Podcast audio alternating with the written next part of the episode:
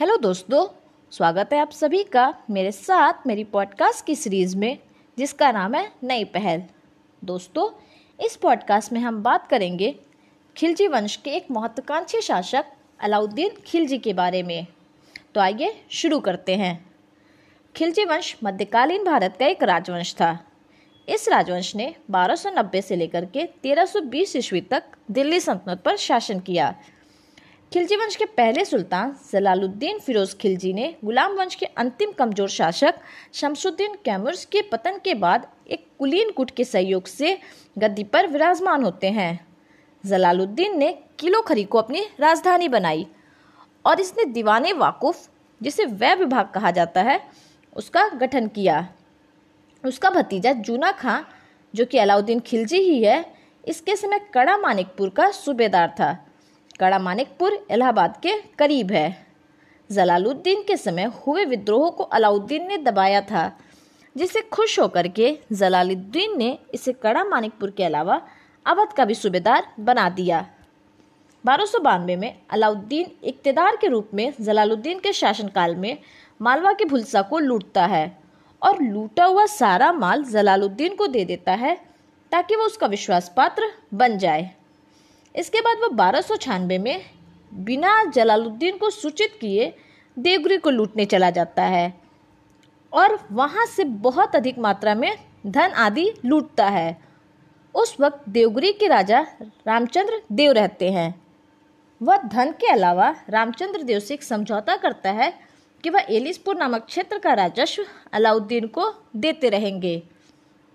जब जलालुद्दीन को अलाउद्दीन के इस आक्रमण का पता चलता है तो वो काफ़ी खफा होते हैं, इसीलिए अलाउद्दीन उन्हें मिलने के लिए बुलाता है। परंतु अहमद चप नामक एक व्यक्ति जलालुद्दीन को सचेत करता है कि अभी वो अलाउद्दीन से ना मिले। फिर भी जलालुद्दीन अलाउद्दीन से मिलने चला जाता है। अलाउद्दीन उसको बड़े प्यार से गले लगाता है। तभी पीछे से इख्तियार खुद नामक एक व्यक्ति ने जलालुद्दीन के सर को धड़ से अलग कर दिया। जलालुद्दीन और अलाउद्दीन के इस मिलन की चर्चा बर्नी ने अपनी पुस्तक तारीख फिरोजशाही में की है और कहता है कि अभी जलालुद्दीन का खून सूखा भी नहीं था कि अलाउद्दीन ने उसका मुकुट अपने सर पर सजा लिया। अलाउद्दीन ने देवगिरी से लूटे हुए धन को जनता में इतना बांटा कि किसी ने उसके सत्ता हथियाने पर कोई विरोध नहीं किया।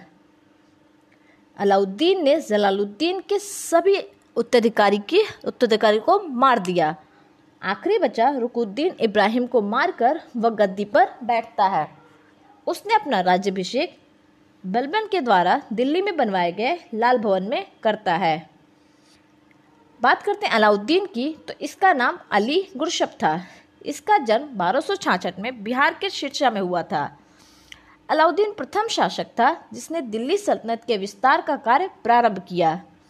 अलाउद्दीन दूसरा सिकंदर बनकर संसार को विजित करना चाहता था। अतः सुल्तान बनते ही संपूर्ण भारत पर अपना साम्राज्य स्थापित करना चाहा। बात करते हैं अलाउद्दीन की उपाधियों की तो उसने स्वयं को सिकंदर शानी कहा। यह द्वितीय सिकंदर कहता था। इसकी अन्य उपाधि है नासिर अमीर उल मोमिन। अमीर खुसरो ने इससे युग का विजेता कहा, जनता का चरवाहा कहा। इसके अलावा इसकी एक उपाधि है, भाग्यवादी व्यक्ति और विश्व का सुल्तान। इसे भारत का समुद्रगुप्त भी कहा जाता है। क्यों? क्योंकि जैसे समुद्रगुप्त राज्यों को जीतता था, परंतु अपने राज्य में नहीं मिलाता था, उसी तरह अलाउद्दीन भी राज्यों को जीतता था, पर वह दिल्ली सल्तनत में उसको मिलाता नहीं था। तो इसकी उपाधियों की बात करें तो सिकंदर शाह ने नासिर अमील मोमिन युग का विजेता, जनता का चरवाहा भाग्यवादी व्यक्त, विश्व का सुल्तान और भारत का समुद्र गुप्त। ये सारी इसकी उपाधियाँ हैं। अलाउद्दीन ने दिल्ली में राजनीतिक इतिहास का प्रारंभ किया। इसने अलग अलग राज्यों को विजय किया। यह पहला सुल्तान है जिसने धर्म और राजनीति को अलग किया। अलाउद्दीन के समय में मंगोलों का छह बार आक्रमण हुआ। इसीलिए इसने एक अस्थाई सेना रखी मंगोलों से आक्रमण से बचाव के लिए, जिनको ये नगद वेतन देता था। इसीलिए इसके लिए इसने घोड़ा दागने, उस सैनिकों का हुलिया लिखने की प्रथा की शुरुआत की।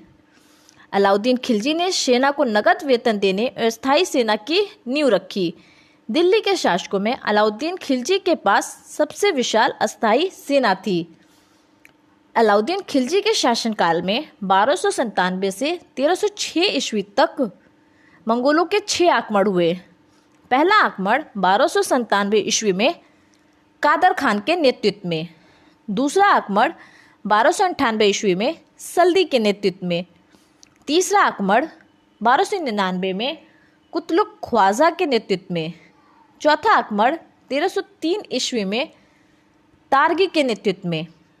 पांचवा आक्रमण 1305 में अली बेग और तातार के नेतृत्व में एवं छठा आक्रमण 1306 ईस्वी में कबक एवं इकबाल मंद के नेतृत्व में, यानी पहला कादर खान, दूसरा सल्दी, तीसरा कुतलुक ख्वाजा, चौथा तारगी, पांचवा अली बेग और तातार्ग और छठवां कबक एवं इकबाल बंद तो इन सब मंगोलों के समय में अलाउद्दीन के शासनकाल में आक्रमण होता है।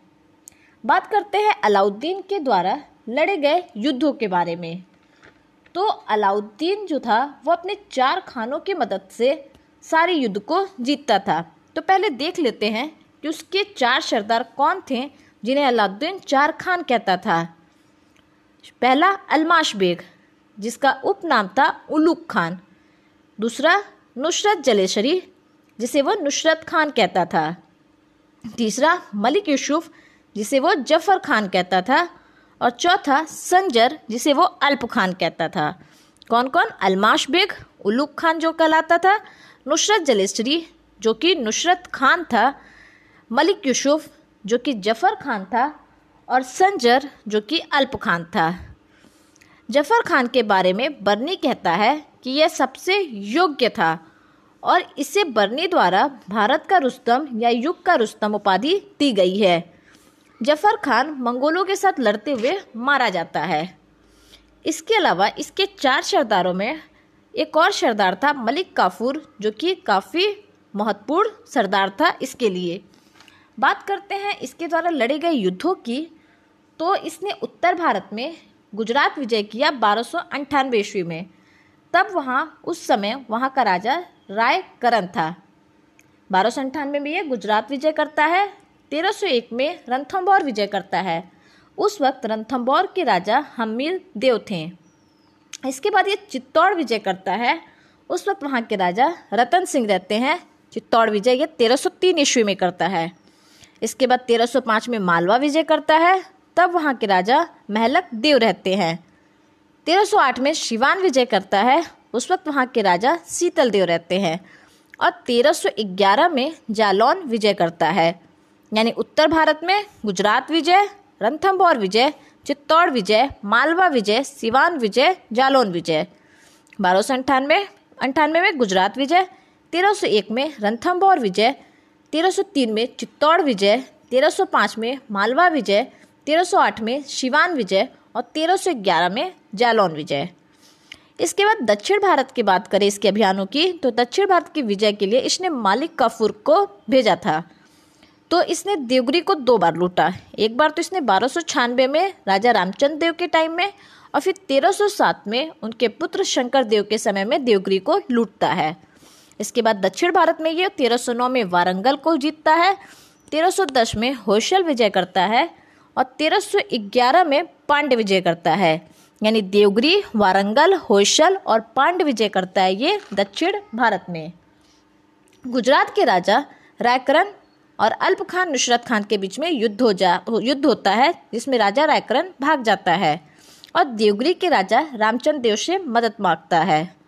गुजरात से ही नुसरत खान मलिक काफूर को लेकर के आता है और अलाउद्दीन खिलजी को दे देता है। रणथंबोर विजय में नुसरत खान की मृत्यु हो जाती है। और अलाउद्दीन खिलजी स्वयं इस अभियान का नेतृत्व करता है और इसमें अमीर खुसरो उसका साथ देता है। चित्तौड़ विजय की बात करें तो यह रानी पद्मावती के लिए होता है, अलाउद्दीन खिलजी और रतन सिंह के बीच में। रानी पद्मावती पे दो किताबें लिखी गई हैं।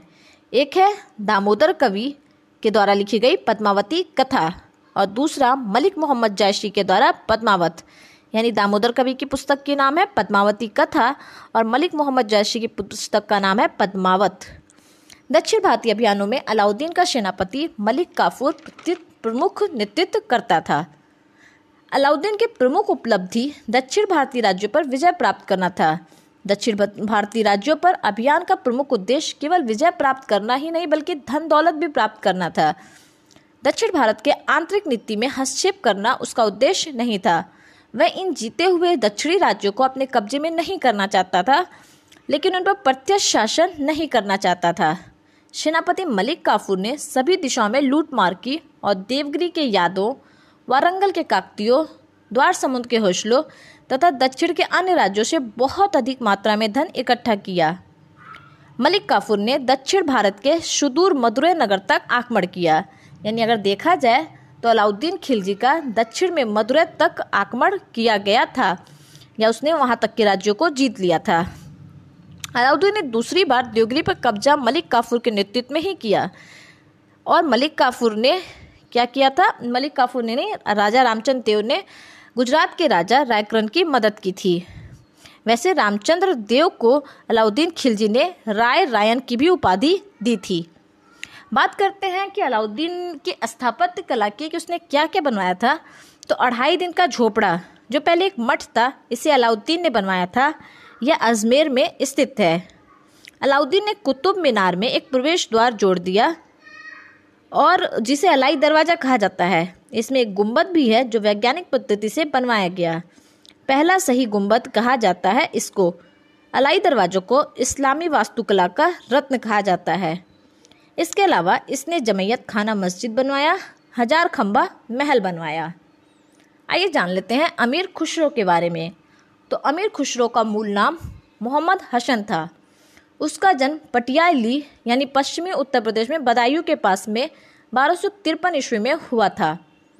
खुशरो प्रसिद्ध सूफी संत शेख निज़ामुद्दीन औलिया का शिष्य था। वह बलबन से लेकर मोहम्मद तुगलक तक दिल्ली सुल्तानों के दरबार में रहा। उसे तूतीय हिंद, यानी भारत का तोता के नाम से जाना जाता है। सितार और तबले के आविष्कार का श्रेय अमीर खुशरो को ही दिया जाता है। तो दोस्तों, इसके बाद अगली पॉडकास्ट में हम अलाउद्दीन के बाज़ार नियंत्रण के बारे में जानेंगे। तब तक के लिए शुक्रिया।